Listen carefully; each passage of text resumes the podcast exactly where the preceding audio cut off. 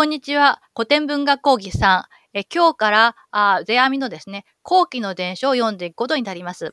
今までは風刺家伝、まあ、世阿弥が30代半ばに書き始められた伝書を読みましたけれども、それとはまた違ったですね、新しいまあ考え方が出てくるものです。えー、今日は鹿道、花に至る道というタイトルの伝書です。で、ここではですね、花に至る道と書かれているんですが、風という言葉がかなり多用されていますので、え風ですね。風という言葉に注目して聞いていただければと思います。それでは参ります。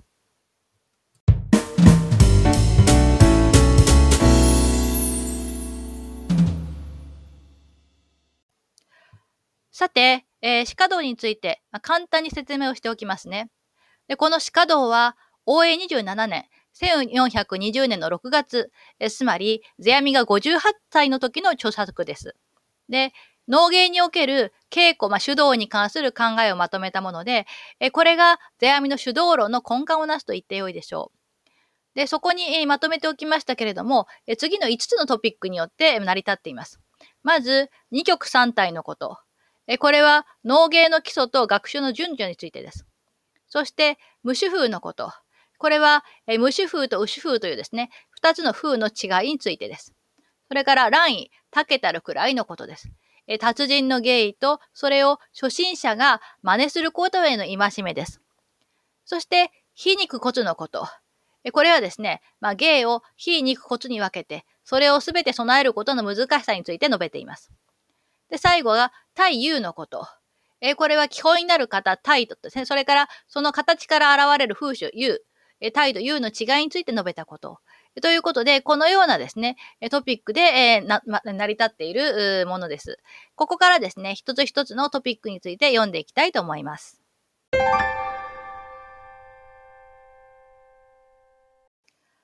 さて、鹿道は次のような一つ書きから始まります。まずここから読んでいきますね。鹿道。一つ、二曲三体のこと。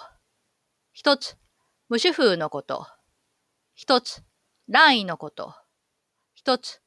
非肉骨のこと。一つ、対優のこと。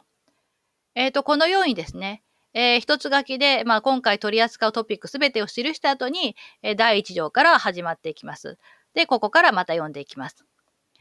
一つ、陶芸の稽古の上場。その風景王子といえども、主導の入門は二曲三体をすぐべからず、二曲と申すは部がなり、三体と申すはモノマネの人体なり。まず、音曲と舞とを死に尽きて、よくよく習い極めて、実際ばかりより闘行の間は、しばらく三体をばなろうべからず。ただ、稚語姿をもて、所定の曲風をなすべし。これは、面をも傷、何のモノマネも、ただその名のみにて、姿は闘行によろしきしたてなるべし。学人の前にも、両王、なっそりなど、皆その武名までにて、頭部はた面の稚語姿なるがごとし。これすなわち、午後までの芸体に有限を残すべき風文な、風根なり。大学に曰く、そのもと乱れて末収まらず。えー、鹿道の第一の二曲三体のことは大きく3つに分けられます。最初にはですね、こんなこと言ってます。え手動の入門。要するに、まあ、稽古の始めというのは、2曲3体、え2つの曲と 3, 3つの体に集中して行うべきだと。えこのように述べています。で、2曲というのが、部がすなわち、舞踊の部分と歌唱の部分にあたる。それから、3体というのは、モノマネの人体のことであると述べています。で、まずは、この歌とですね、舞をきちんと師匠について、まあ、稽古しろというんですね。で、これはまあ年来稽古上場にもこのようなことは言われていました。それで、えー、10歳ぐらいの、まあ、幼児時代からですね、それから闘業の間、この闘業というのは、これはまあ元服以前の子供の姿ということで、稚語姿のことを指しています。で、具体的に稚語っていうのはですね、大体まあ12、3歳ぐらいからせいぜい17、8ぐらいです。だからまあ中学生、高校生ぐらいの年齢ですね。それぐらいのうちというのは、まずはこの基礎的な舞と歌に特化して、まあ学んで、で、えー、少年姿の間は3体みたいな具体的なモノマネっていうのはまだやらなくていいと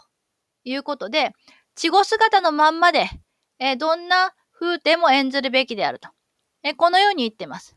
で、なぜかということなんですが、具体的にはですね、ひた面で、まあ面をつけないわ、面をも傷っていうことなので、ひた面で、で、どんなモノマネであってもですね、えー、舞台姿というのは、子供、まあ、稚語にふさわしいような、あ紛争であるべき、えー、というふうに述べています。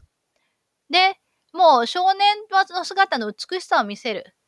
というのが大事であって、武学でも、両とかナストリなどですね、そこに、あの、レジュメに写真を載せておきましたけども、もともとはこういうですね、大人が舞うときはこういった恐ろしい、いかめしい面をつけて舞うわけなんですけども、えー、少年がその曲を舞う頭部の場合は、ひた面で舞う。でそれと同様にですね、えー、美少年の姿をそのまま見せるっていうことが大事なのだということです。で、それは、こういった稚語姿、美少年姿の美しさを生かす傾向をするっていうのが、その人が成人した時の芸に有限美を残すことにつながるのだと。えー、こういうこと、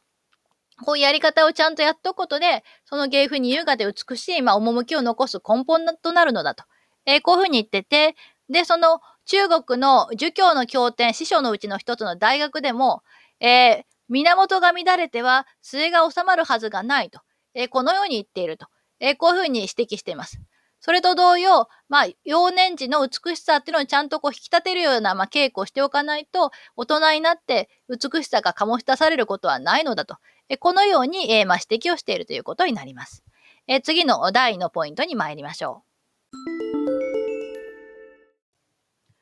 さて、元服して軟体になりたらんよりは、すでに面をかけ、姿をしなじなになし替えて、その偽事を多かるべけれども、なおも誠の浄化の芸風に至るべき入門は三体のみなり。老体、女体、軍体、これ三つなり。上になるべき人体の学び。女になるべき人体の学び。生き終える人体の学び。この三つをよくよく習い極めて、さて、東行より習い覚えする部下の二曲を、しなじなに渡してことをなすならでは、別の極道の習い事あるべからず。この他の風曲の品々は、皆、この二曲三体よりおのずからいでくる夕風を、自然自然に待つべし。神サビ完全なる装いは、老体の夕風よりいで。幽玄雅たるよしかかりは、女体の夕風よりいで。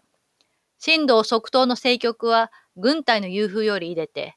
意中の刑、己と憲府にあらるべし。もし、なおも芸力おろそかにて、この夕風小鉄とも、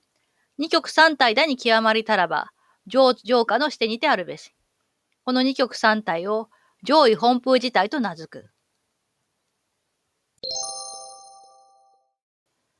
さて、ここからは元服後の話です。17、8歳を過ぎて元服してからはですね、能面をつけることも許されて、で、紛争も自由となって、まあ、その結果、役柄も多岐にわたることになるわけですが、真に理想的な芸風にまで到達するための基本としては、3体に限定すべきだと。このように世阿弥は述べています。で、その3体というのが、老体、女体、軍体、この3つの風景ということです。で、老体は老人を表現するための基本的な姿。そして、女体は女性を表現するための基本的な姿。さらには、え軍隊ですね。えー、軍隊は、まあ、攻撃的な勇み立つ武士を表現するための基本的な姿。この3体プラス、幼い頃から身につけてきた武が、この2曲。えー、このですね、2曲と3体以外、脳の主導体系の秘訣はないのであると。このように世阿弥は、ま強調しています。で、老体、女体、軍隊以外の芸に対しては、すべて、この2曲3体の基本から、おのずと生まれてくる応用的なものなので、まあ、現れてくるのをですね、無理せずのんびり待ちなさいと。えー、こういうふうに言っています。で、例として、えー、神々しくて静かで端正な姿は老体の応用だし、優美で雅な趣のある風景ということであれば、これは女体の応用であるし、体を強く働かせて足を高く踏む、生き生きとした演技というのは軍隊の応用でいけると。で、こういったですね、演者の頭にあるイメージが演技となって自然に立ち現れるのだ。こういうふうに述べています。で、万が一ですね、演者の芸の力が足りなくって、こういった応用風が生まれるに至らなかったとしても、基本の2曲3体さえ十分身についていれば、優れた芸格を持つ演者ということになるだろうとも言っています。とにかくそういった基本的なものができていることが求められるんだということを出闇がここで強調してるんですね。で、それを上位本風地帯、正しい芸の位を確立する基本となる風景だと、えー、こういうふうに述べています。えー、ここまでがその第2のパラグラフで、まあ、まとめられていることになりますね。ここに、当世の猿学の稽古を見るに、皆々、二曲三体の本堂よりは入門せずして、あらゆるモノマネ、衣装の風をのみ習えば、無種の風体になりて、脳弱く、見劣りして、治る芸人、さらになし。返す返す、二曲三体の道よりは入門せずして、端々のモノマネをのみたしなむこと、舞台仕様の稽古なるべし。最初の稚語姿の夕風は三体に残り、三体の夕風は万曲の成形となると知るべし。で、えー、今まで二曲三体が大事だということを、まあ、声を大にして言ってきた世阿弥なんですが、えー、一方ですね、今の猿楽の役者に目を転じてみると、というのがここの部分で語られていることです。で、今日、今世間で流行している猿楽の役者たちの稽古のやり方を見てみるとですね、どいつもこいつもこの2曲3体から入らずですね、まあ非常にですね、いろんなまあくだらないリアリズムで満足している。で、こういったモノマネの演技だとか、あるいは本風に外れた曲ばかり習うので、結果的にですね、非常に主体性のない芸になって、この、これについては次のその無主風のところでまあ述べているんですが、非常に危なっかしくて、で、えー、見劣りがして、明治になるようなものはほとんどいないと。で、えー、もうくれぐれもですね、まあ、2曲3体から始めることなしに、死を抹殺のモノマネばかり心がけることがないように、それは本当に本末転倒なのだということを述べています。で、えー、最終的には、出闇は、稚語姿っていうのが、えー、3体に応用されて、それが、まあ、世阿弥の言葉を借りれば万曲の整形、えつまり、すべての演目を生き生きと立ち表させるようなあ演技のもとになるのだと、えこのように述べています。で、こここそが、まあ、世阿弥が非常にこう声を大にして言いたいことなんですよね。いかにこう、世阿弥が当時の役者たちの様子を見て、これはあかんというふうに思っていたかということがよく分かってもらえると思いますし、彼の基本がやっぱり、稚語姿の美しさにある。これは彼自身が藤若時代にいろいろな人々をその美しさで魅了してきたってことと決して無関係ではないはずですけれども、そこが自分の土台にあって、自分はそこから稽古を積んで、まあ、今に至ってるんだっていうそういった彼の自信とも、まあ、読むことができる部分ではないかと思います。え続いて、無主風のこと、えこれもテキスト読んでみたいと思います。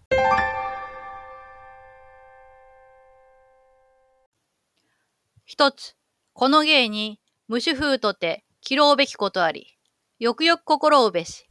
これは、まず、聖徳の下地に得たらんところあらんは、主なるべし。さりながら、手動の子を入れて、下地もまた、おのずからいでくべきやらん。まず、武雅においても、習いにするまでは、未だ無主風なり。これは、一旦にいるようなれども、我が物に未だならで、風力不足にて、脳の上がらぬは、これ、無主風のしてなるべし。死によく似せならい、見とりて、我が物になりて、信心に覚え入りて、安きくらいの達人に至るは、これ、主なり。これ、生きたる脳なるべし。親しの芸力によりて、習い稽古しつる分力を早く得て、そのものになるところ、すなわち、ウシュ風のしてなるべし。返す返す、ウシュ、無種の変わり目を検討すべし。することの敵にあらず、よくすることの敵なり、と言えり。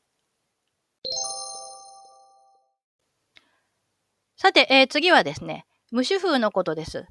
で、えー、世阿弥はまずですね、この猿楽の芸の中に、無種風といって、まあ、嫌われる芸があるということで、それを気をつけろというふうに、えまあ、忠告をしています。で、それは何かというと、聖徳の下地にたらんところあらん。要するに、生来の素質に恵まれた天分がある。要するに、もともと芸能人向きっていう、まあそういうことですね。そういうところがあれば、主であるというふうに言ってます。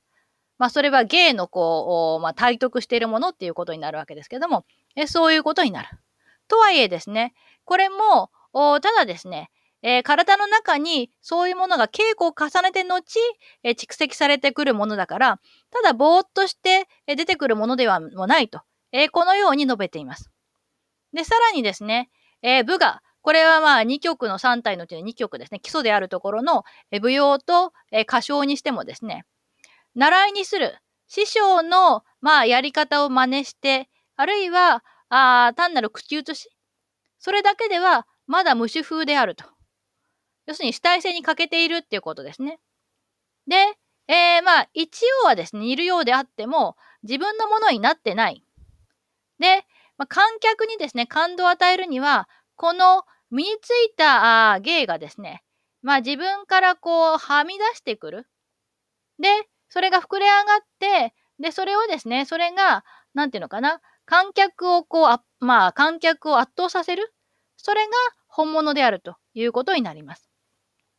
で、えそのためにはですね、この師匠の、まあ、真似、本質をですね、よく、まあ、似せて、で、しっかり見覚えて、で、それを、お我が物、まあ、自分自身の血と肉に、まあ、するっていう、そういう時、それができた時に、初めて、えー、安きくらい安定感のある役者になることができる。で、それこそが主、芸の主体なんだというんですね。で、それが、まあ、生きたるのを、まあ、生き生きとしたあ演劇になるんだということです。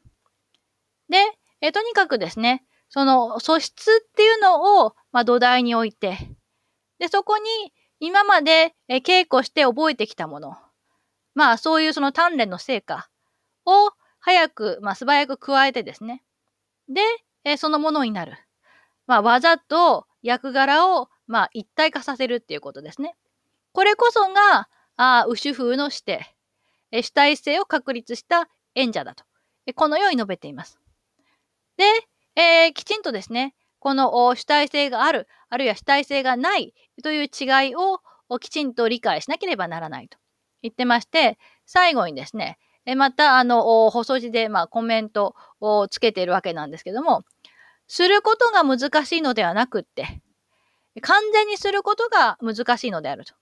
えこういった格言もあるのだよと。えこのように述べています。えー、とにかくですね、芸の、まあ、主体があるかどうかということで、えー、それが非常にこう重要なポイントになってくる。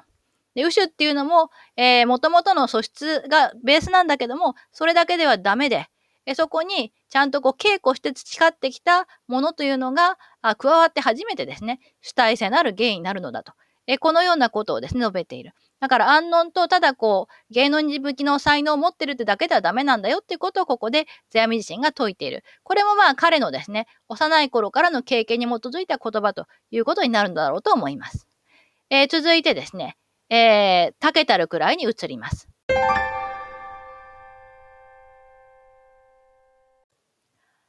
一つ、この芸風に、上手の極め至りて、たけたる真に似て、時々威風を見することのあるを、初心の人、これを学ぶことあり、この、たけてなすところの達風、そうなく学ぶべきことにはあらず、何と心得て偽学ぶやらん。そもそも、たけたる位の技とは、この風道を、若年より老に至るまでの恋愛稽古を、ことごとく尽くして、税を集め、火をのけて、異常して、時々上手の見する手立ての心力なり。これは、年来の稽古のほどは、嫌いのけつる皮膚の手を、ゼフに少し交うることあり。上手なればとて、何のため皮膚をなすとなれば、これは上手の個室なり。良き風のみならでは上手にはなし。去るほどに、良きところ珍しからで、賢女の憲風も少し目なるようなるところに、皮膚を稀に交うれば、上手のためにはこれまた珍しき手だ手なり。去るほどに、皮膚かえってゼフになる遠見あり。これは、上手の風力をもって、火を手に化かす検体なり。されば、面白き風景をもなせり。えー、このラインのことではですね、えー、世阿弥はまこんな風に述べています。えー、この猿学のゲートではですね、上手の極め至り手ですから、もう上手の頂点まで行ったような演者が、えー、もう乱熟しきった自在の境地で、ややもすると、ルールを大きく踏み外した、威風っていうのはそういうことですね。原則を大きく踏み外した、ちょっと変わった演じ方をする場合がある。それを初心者がですね、まだ未熟な人間がそれを真似しようとすることがある。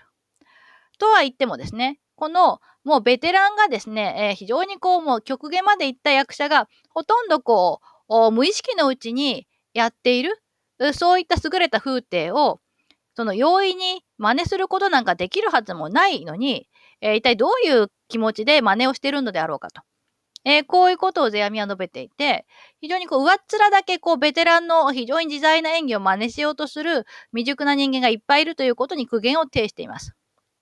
で、そこから竹たる位についての説明になっていきますが、まあ、つまりですね、竹たる位、竹た位の名人ってのはこういうもんなんだと。で、このあたりからですね、風という言葉が、風という言葉が、まあ、結構品質するので、見ておいていただきたいんですが、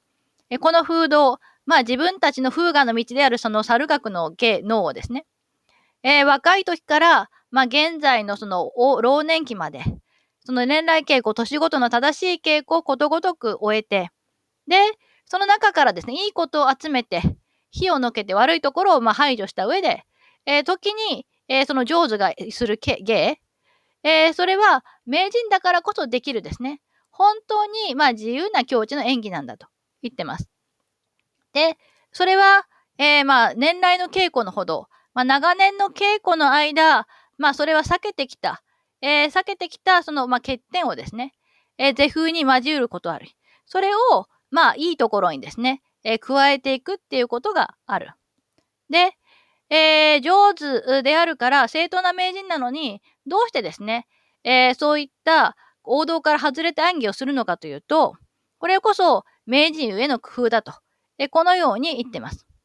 で、えー、まあ、そういうですね、ことができるっていうのは、あ良き風のみならでは上手にはなしということで、まあ、うまいですね、えー、ことができる役者でないと上手ではないし、そうすると、良きところっていうそのいいところがですね、もうデフォルトになってしまっていて、観客もですね、もうその見慣れてしまっている。だから、珍しさっていうのがなくなってしまうわけですね。どんなに優れた芸でも、それがこうデフォルトになってしまうと、それに新しい驚きがない。そういうわけで、えー、その贅沢なですね、観客の心理に対して、時にそういったマイナスとも思われるような芸を混ぜて演じるならば、それが、まあ、かえってですね、珍しさを醸し出すようなことになるということですね。で、そういうわけで、風かえって是風になる。うん、要するにマイナスがプラスに転じるんだと。で、その結果、まあ、遠見。偏見っていうのは、こう、世阿弥が、あの、好んで使う言葉なんですけども、優れた風景を醸し出すことになる。で、これは、あまあ、名人がですね、えー、やれることであって、名人が、その非良くないことをですね、良いものにひっくり返す。えそういう、まあ、あ演じ方であるということ。だから、え面白い風景、面白い舞台が出てくるのであると。このように述べています。そういうふうにですね、まあ、名人の域に達しても、まあ、贅沢な観客が慣れてしまって、そのいい芸を見るのが当たり前になってしまうと、このような工夫でですね、あえて、えー、普段だったら NG になるような演技をすることがあるのだよと。えー、このように述べていて、だからまあ、未熟な人間がそれを真似することを戒めているわけですね。えー、続きます。これを初心の人、ただ面白き手と心得て、にすべきことに思いて、これを学べば、元より不足なる手なるを、愚かなる下地に交うれば、炎に焚き木を添うるがごとし。もし、たくるということを、技よと心得て、上手の真意とは知らざるか、よくよく安徳すべし。上手は人心得ながらするを、初心はこれを是と剣網してにするほどに、互いの当てどころ、国脈の違いなり、去るほどに、功をもつまず、まして初心にては、何とて、たけるというくらいには至るべき。しかるに、上手のたけてなすところを初心のにするは、火をにするになりて、下手には得手になるか。するところに従いて、欲するところに従わんと求むるは、なお、木によりて魚を求むるなり。また曰く、木によりて魚を求むるは、愚かなるまでなり。質はなし。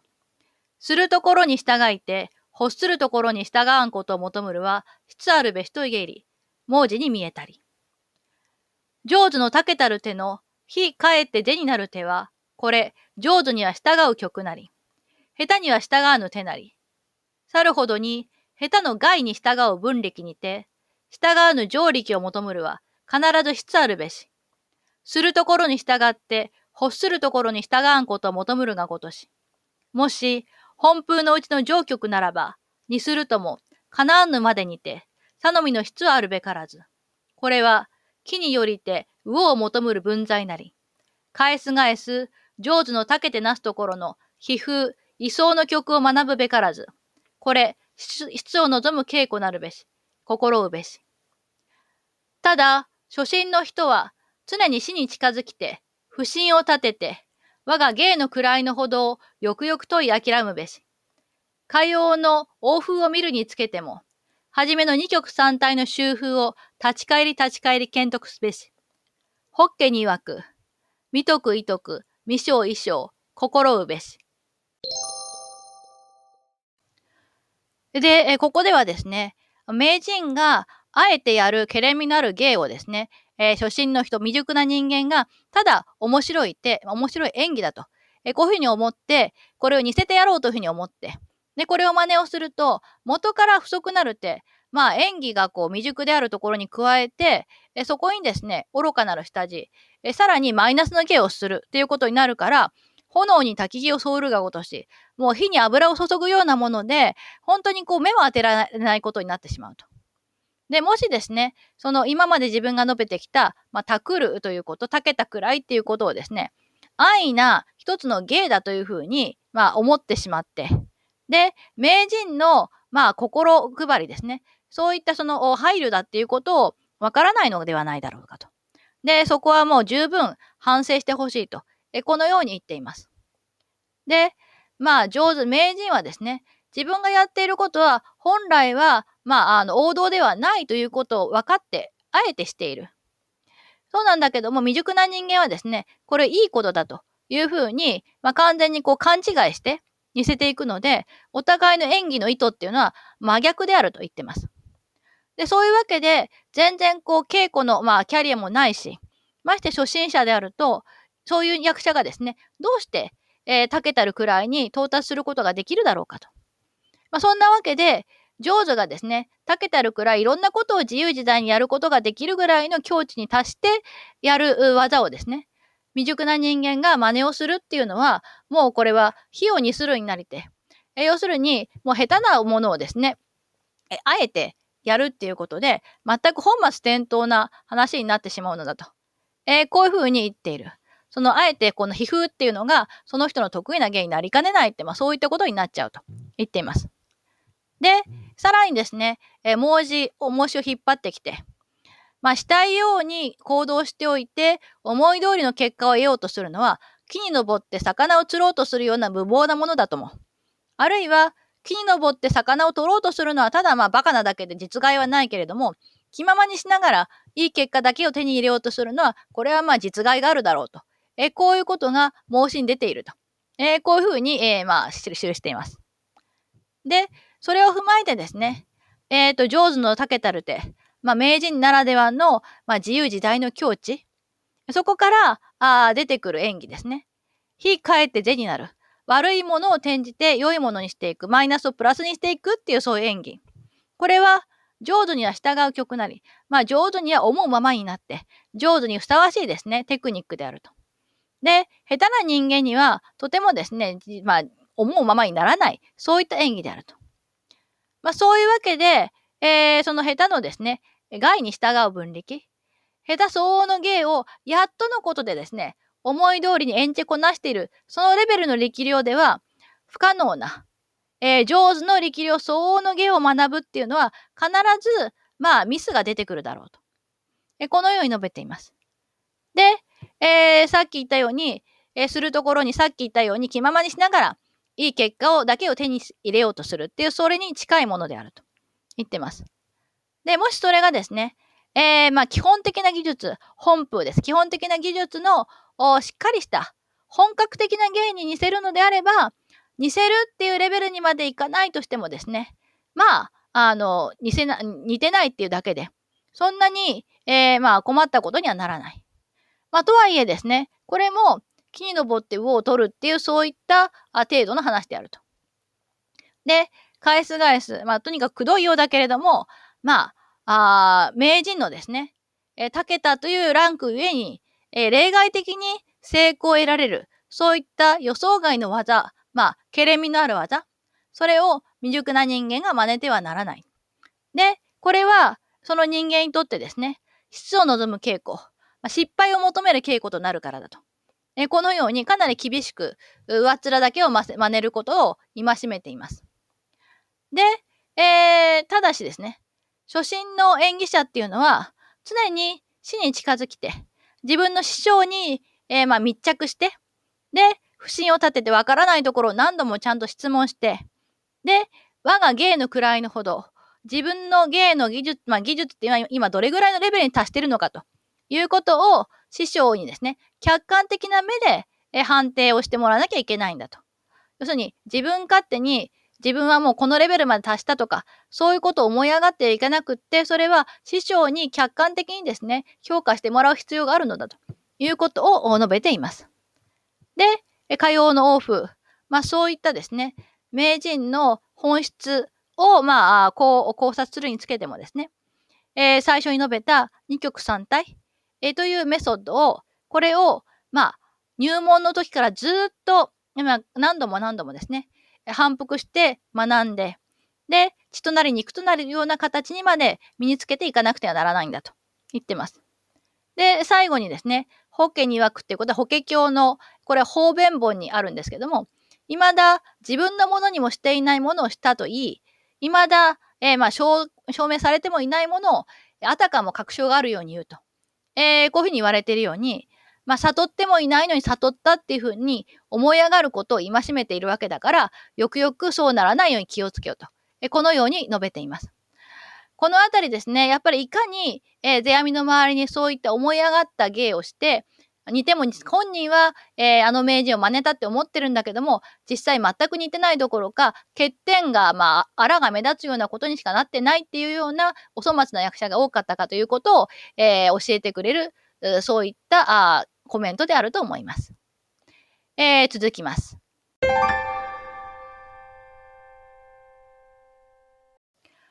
一つ、この芸体に、火、肉、骨あり。この三つ、揃うことなし。しかれば、主席にも、大師の恩手ならでは、この三つ揃いたるはなしと申し伝えたり。そもそも、この芸体に、火、肉、骨の在所をささば、まず、親しの聖徳のありて、おのずから上手に出生したる随力の賢者を骨とや申すべき。部下の主力の満風、剣に現れるところ、肉とや申すべき。この品々を長じて、安く、美しく極まれる風刺を、火とや申すべき。また、剣、門、神の密にとらば、剣は火、門は肉、神は骨なるべきやらん。また、音曲ばかりのうちにも、この密はあるべし。声は火、曲は肉、息は骨、舞のみにもまたあるべし。姿は火、手は肉、心は骨、よくよく心得くべし。ここに、当世の芸人のことを見るに、この密を辞したる人なきのみにあらず、かようのことのあるとだに知れるものなし。これは、暴婦の密かに申し伝えしによって身にもわきまえたり、今ほどの芸人を見及ぶ分は、ただ火を少しするのみなり。それも、誠の火にはあらず、また、にする分も火のみなり。しかれば、無種のしてなり。もし、この密を辞したるしてなりとも、また、知るべきことあり。下地の得たらんところは骨。無我のタップは肉。忍耐の乳源は火にてありとも、蜜を持ちたるばかりなるべし。蜜とろうしてとは、なおも申しがたし。揃うと申さんくらいは、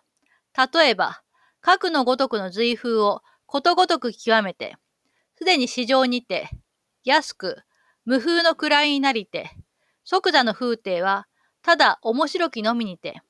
賢女も妙見に報じて、さて、更新に案件するとき、何と見るも弱きところのなきは、骨風の随行の間、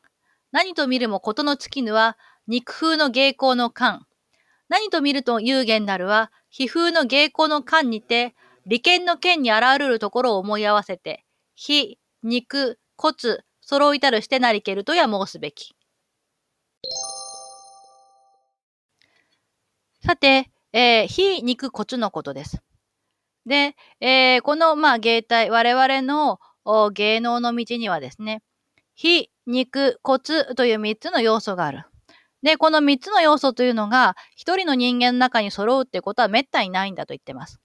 で、えー、まずですね、書道においても、大師、まあ、工房大師空海ですね、の、えー、筆跡以外は、この3つが揃った例はないと、えー、このように言われているとありまして、これはですね、えー、当中にもありますけれども、定家が書いたと信じられていた家論書、実はまあ定家に固くされている定家ではないんですが、具秘書というものがあって、その中に、強きは骨、優しきは皮、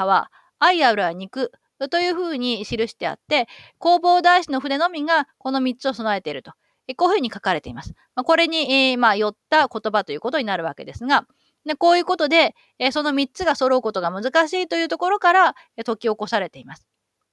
で、筆ではなく、脳の芸において、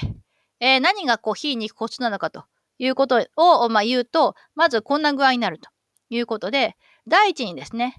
親しの聖徳のありておのずから上手に出生したる随力の賢者。要するにまあどういうことかっていうと、まあ、生まれながらに人をこう引きつけるような魅力があれば、あそれはですね、まあ、天から与えられたものであって。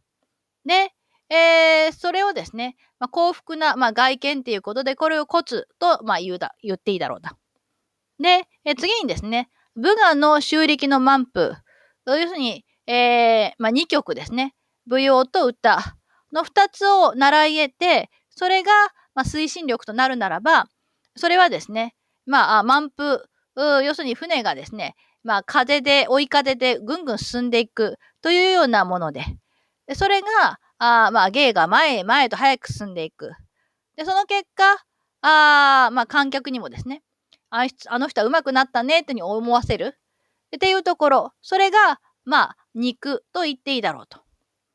で、さらに、この品々、あそういった技を伸ばして、えー、まあ、安く美しく極まる風刺。あ無理なく安定感があって、しかも美しさが充実している。えそれが火であると。で、それをですね、剣門心。まあ、見るところと聞くところと心。この3つに当てはめるのであれば、剣というのが、まあ、一番上側なので皮。で、えー、門というのが肉で、心が骨に当たるだろうと。また、あ音曲ですね。えー、ドラマとしての脳ではなくって、歌いだけの場合でも、えー、この3つは備わっていて、声が皮で、曲が肉で、えー、息が骨というふうになるし、舞の中にもですね、ある。うーまあ、姿っていうのが皮で、で、つまり動作のいろんな単元っていうのが肉で、え心が骨にあたる。ということをまずよくよく理解してほしいと。えこのように述べてます。すべてのその要素の中に、えー、非肉骨っていうのがあって、だけれどもその3つを完備するってことはなかなか容易なことではないということが述べられていますね。で、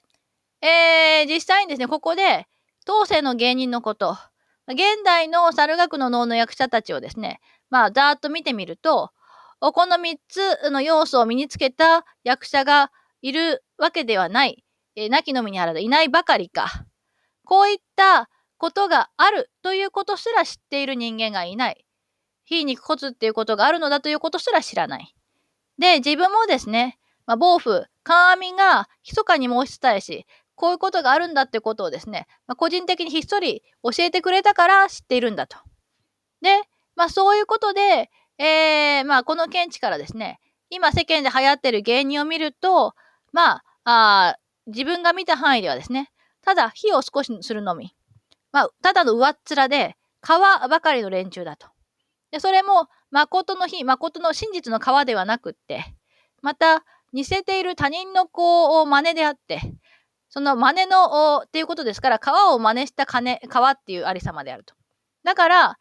こういった連中はですね、えー、さっき述べた無主風、主体性のない演技者だということになってしまう。で、仮に、えー、この非肉骨3つをですね、身につけていた役者にしても、さらに知っておかなきゃいけないことがあると続けてます。下地の得たらのところは骨。生まれながらの美点っていうのは骨だし。で、部下のタップ、舞や歌をですね、学んで向上する様子っていうのは肉だし。そして、えー、まあ、忍耐の有限、その人らしい姿の美しさ。これが皮に当たるんだけれども、この3つをですね、えー、ただ持ってるだけではダメなんだということです。で、密ソロをして、この3点が備わった演者とはそれでは言えないんだと。で、揃うっていうのはどういうレベルかというと、ということで、今のこう美点をすべて持って、で、えー、身につけ終わって、その上で安くリラックスして、で、無風のくらい、まあ自然の状態にいるのがいいんだと。えー、こういうふうに言ってます。で、えー、そういうことができて初めてですね、えー、その役者の表現っていうのは、ただ面白いっていうところばかりなんだと。で、観客の側もですね、え、その、まあ、面白さに我を忘れて、で、更新に案件って難しい言葉ですけども、見終わった後で、え落ち着いて思い出すと、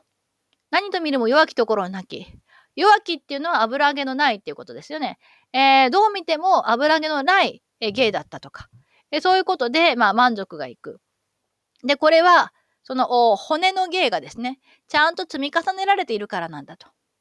で、何度見ても新しい芸だというふうに感心するのは肉の芸の厚さであって、えー、まあどう見てもですね、美しい。えー、と見て思うのは、その皮、火の芸が内面化している、その証拠ということになる。で、それがですね、えー、こういった感動が観客に伝わるその現実、それが利権の剣。えこの利権の剣っていうのは非常に重要な言葉で、自分をこう後ろから離れたところで見るっていうことですね。まあ、そういうところで、えー、その後でですね、離れたところで見て、えー、初めてですね、非肉骨の揃ったスターだと、えー、このように表すことができるのであると、えこのように言ってます。まあ、これも非常にこうハードルの高い、えまあ、コメントであると思いますけども、この3つの要素は相備えて、で、それをうまくですね、舞台上に発言させるためには、すべて身につけて、その上でですね、それが無自覚の上で発露できるところまで極めていなきゃいけないのだということが、ここで言われていることの趣旨ということになるでしょうかね。えー、次がですね、えー、能に太夫のことを知るべしであります。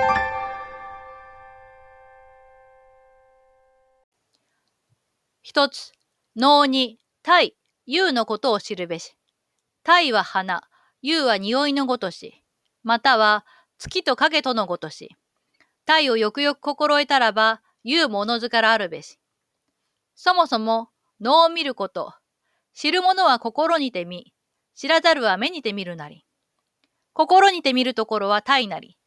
目にて見るところは言うなり。去るほどに、初心の人は、言うを見てにするなり。これ、言うの断りを知らでにするなり。言うは、にすべからざる断りあり。脳を知る者は、心にて見るゆえに、体をにするなり。体をよくにするうちに、言うはあり。知らざる人は、言うを威風と心得てにするほどに、にすれば言うが体になることを知らず。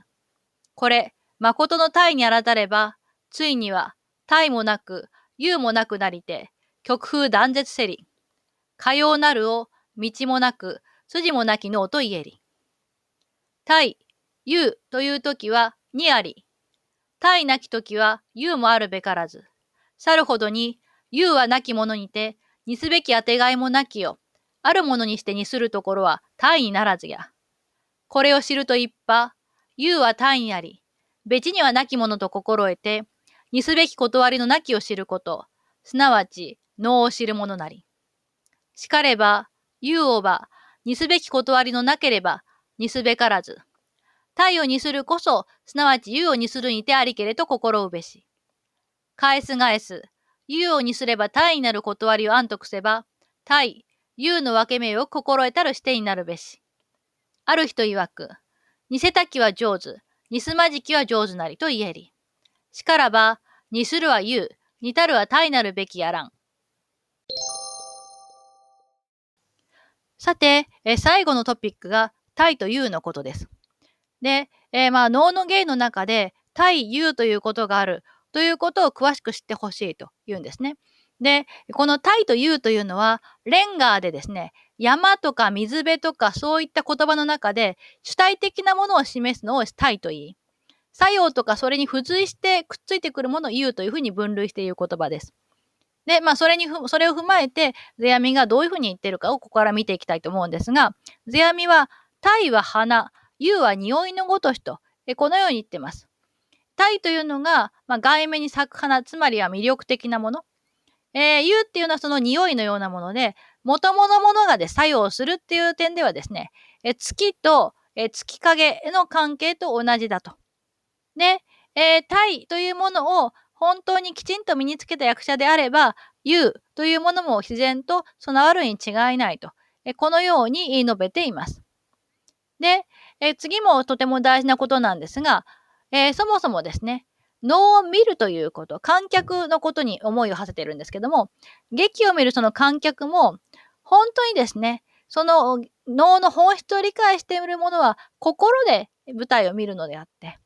そこまでいかない人たちは目で、まあ、表層的なものを見るのだと。で、その人間がある程度こう目利きの人間が心で見るっていうのは、これは対、えつまり本質的な芸であって。で、目だけで見るのは言う。そこから外側に現れた見た目だけということになる。というわけで、初心の人、まあ、こちらは役者のことなんですけども、まだ未熟な役者っていうのは、あこのですね、見た目だけをですね、えー、似せようとするのであると。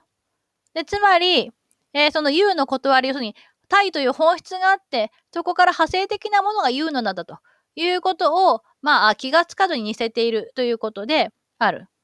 で、えー、言うには似すべきからざる断りある。要するに言うっていうのは、本来似せ、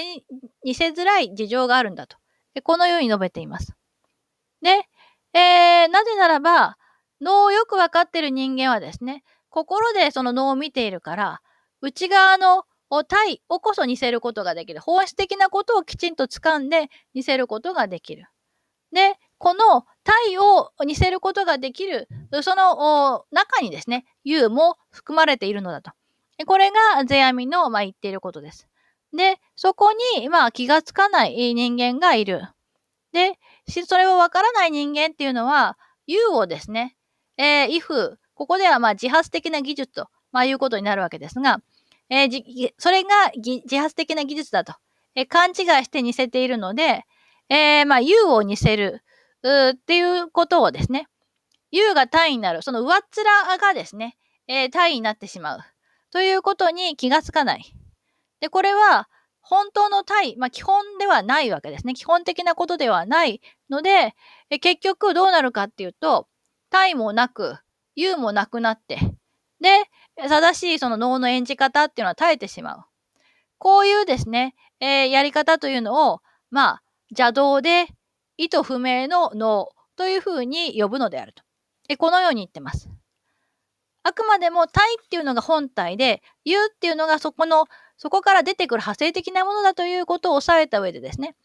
派生的なものっていうのは逆に目につきやすいから、えそこだけを似せてしまう。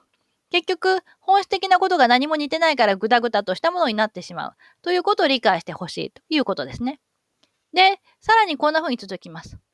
対 U というときは 2, な2割ということで、対 U という以上には、あの、別個のものが2つあるというふうに、まあ、考えられがちであると。だけれども、対なきときは U もあるべからず。まあ、今までの考えからわかりますよね。本体がなければ、そこに派生する U もあるはずがない。とすればですよ、U はなきものにて、ということ、U っていうもの自体が存在するっていうこともありえない。で、本来そのないものをですね、えー、どうやって似せるのか。これではですね、全くこう別の体ができてしまう。ということになる。で、えこれを知ると一派。まあ、この辺の事情をちゃんと理解して、U というのが体の中に含まれることを悟って、で、えー、まあ、その安易にですね、似せることができないということを分かることが、脳を、まあ、きちんと知るということになるのであると。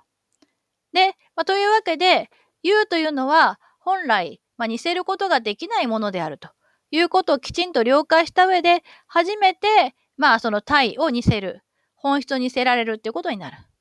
で、それが、すなわち、言うを似するにてありけれ。その結果、その、上っ面を似せるっていうことになるのだと。このように理解してほしいと言っています。で、えー、ある人曰く、返す返すですね。えー、またここでも繰り返すわけですけども、言うをにすれば単位になる。うーその上っ面を似せると、それが上っ面的なものが単位になってしまう。という事実をきちんとですね、えー、理解すると、それは体というの区別をよく理解したあ役者ということになるだろうと述べています。で、ある人の曰くということで、似せたきは上手。えー、よく何としてでも似せたいのは名人の芸であり、えー、似すまじきは上手なり。さりとて、また簡単に似せることができないのも、また名人の芸であるということです。で、しかれば、まあ、そういうわけなので、似するは言う。簡単にこちらから寄せていけるっていうのは言うであって。で、似たるは体。自然に似てくるのは体ということになるだろうと。えー、このように言ってます。で、こういったですね、体というっていうのを発想で、えー、その上っ面の芸を似せる、そこにこう、思いがいってしまうと、本質が見抜けないまま、表層的なところばかり似せるっていうことで、まあ、死を抹殺、本末転倒になってしまうんだということを言っていて。で、怖いことに、その上っ面を似せようと思うと、上っ面こそがその役者の、まあ、本質になってしまう。非常に浅い芸になってしまう。ということの危険性も説いているということになります。ここもまあちょっとこう、なかなかね、同じことを繰り返して言ってる割に難しいところで、頭でわかるけれども、それを実践することがなかなか難しい、えそういった、えアドバイスになっているかと思います。で、ここを踏まえて、最後に世阿弥がこんなことを付け加えています。これはまあ以前一遍読んだところが、ことがあるところですけども、ここでもう一遍おさらいをしておきたいと思います。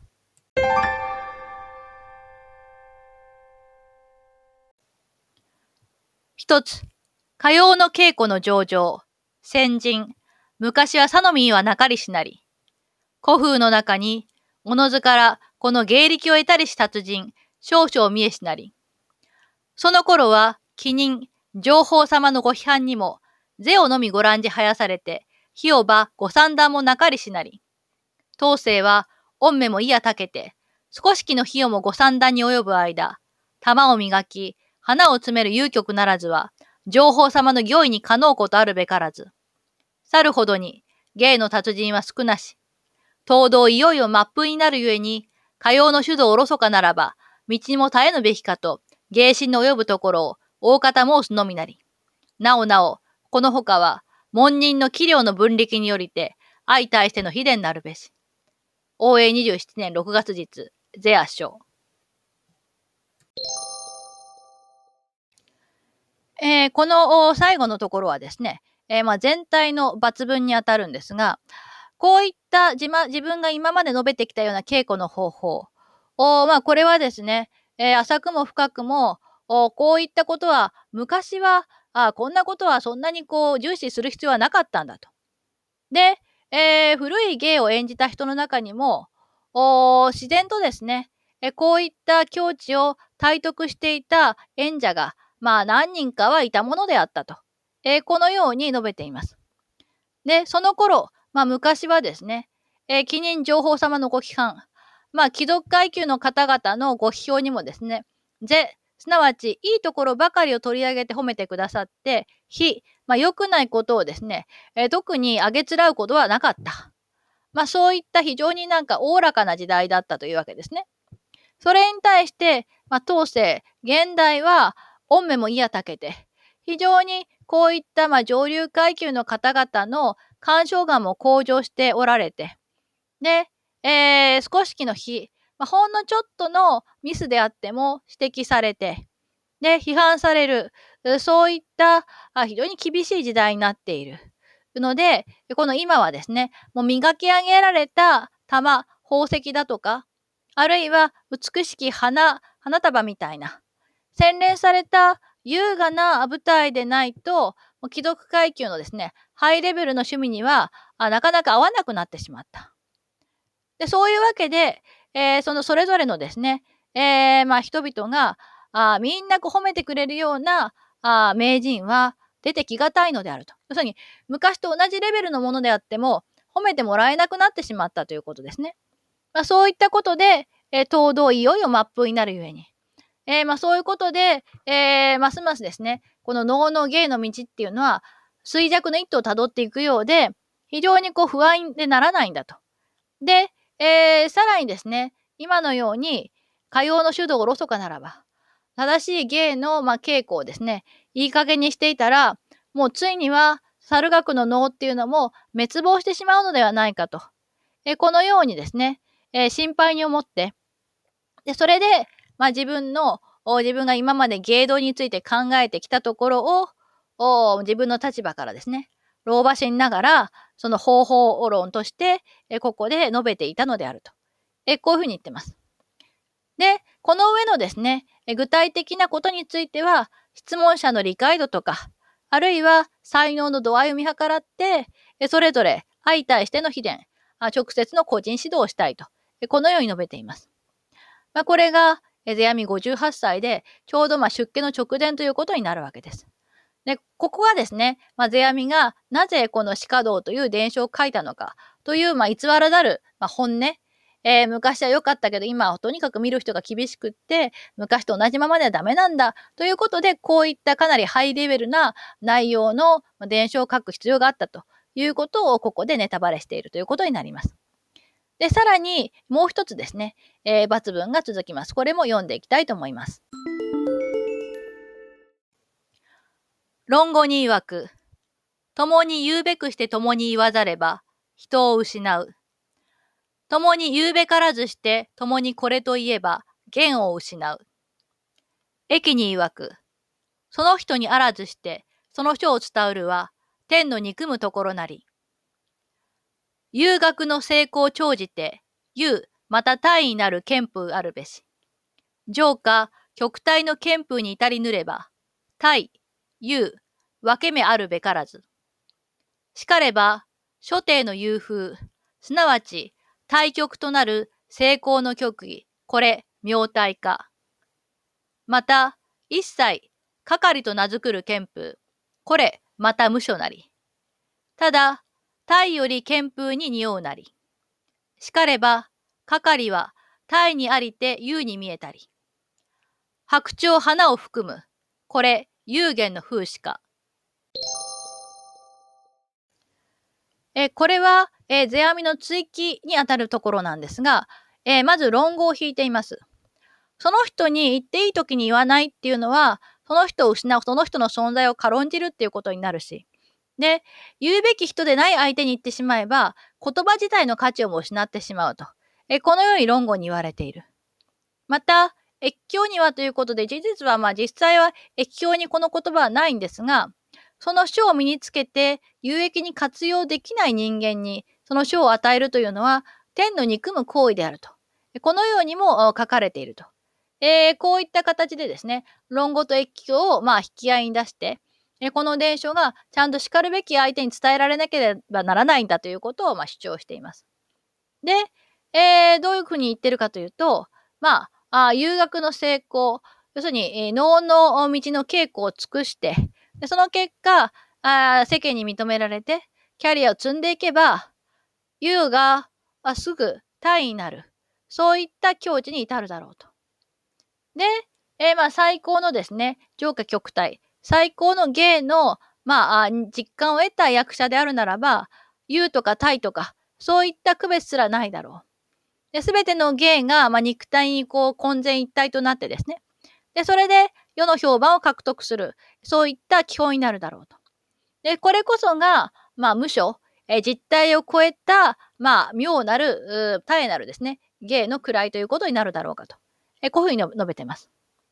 で、さらにですね、一切の係、えー、一切にわたった係と呼ばれる趣もあるんだと。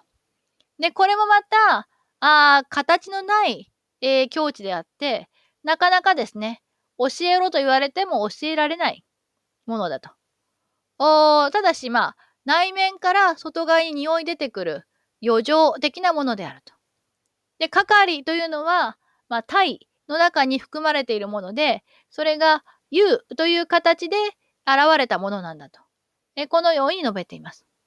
で、最後に、白鳥花を含む、要するに白鳥が花を加えている様子、これこそが有限の風刺ではないかと、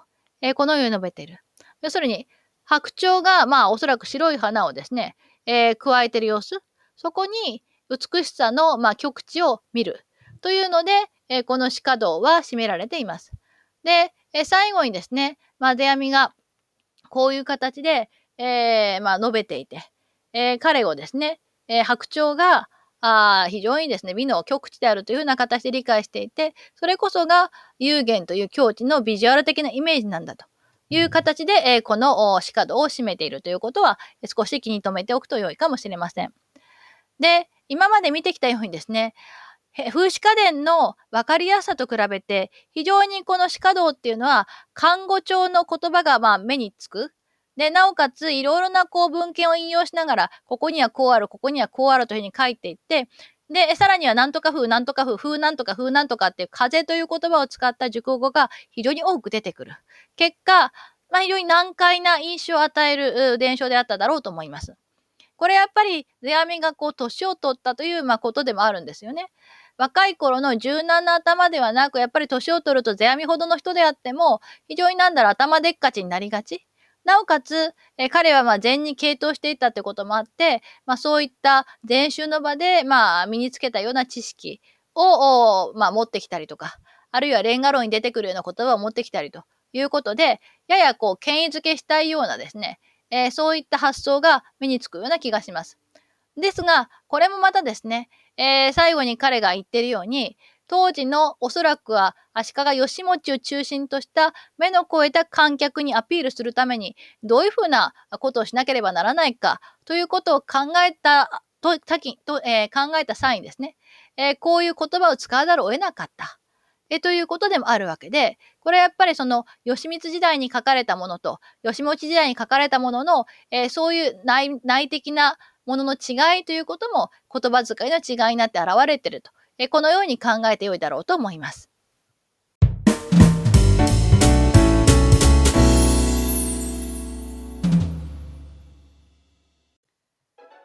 今回は、えー、鹿道を読みました。えー、先ほども申しましたが、えー、この鹿道ではですね、風という漢字が59例も実は使われています。で、今までも例えば風景というような形で世阿弥が風という言葉を使ってはいるんですがこの鹿道においては風景というのはほとんどまあ例が少なくてですね4例しかないのかな。であとはほぼほぼ世阿弥の造語なんですね。えー、要するに風という言葉を使って世阿弥が、まあ、自分の表現したいことをですねガンガンこう言い表していったと、まあ、そういうことになります。さらには華僑という伝承になるとさらに増えて73例にもなります。このように世阿弥の後期にはですね、まあ、前期の風刺家電のような、まあ、風刺家電も確かに風というあれはあるんですけども、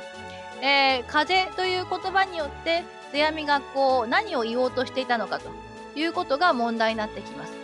その点に関してはですね、学ばに重田道さんの論文を挙げておきます。短いものなのでお読みになっていただければと思います。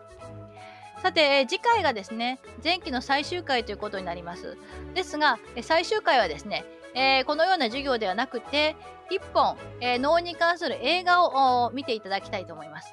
とてもあいい映画でいろいろと考えさせられるところがあるものだと思うので、楽しみにしていただければと思います。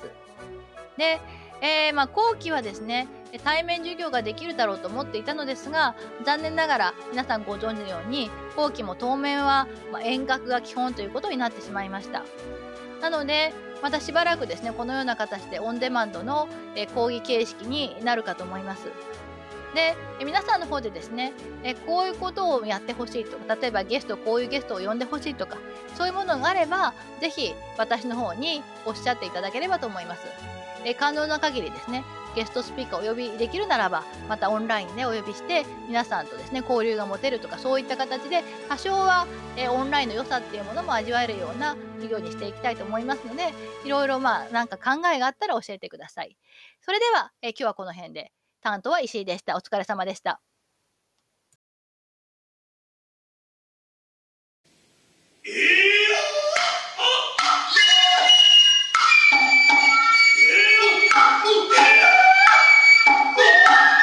Oh.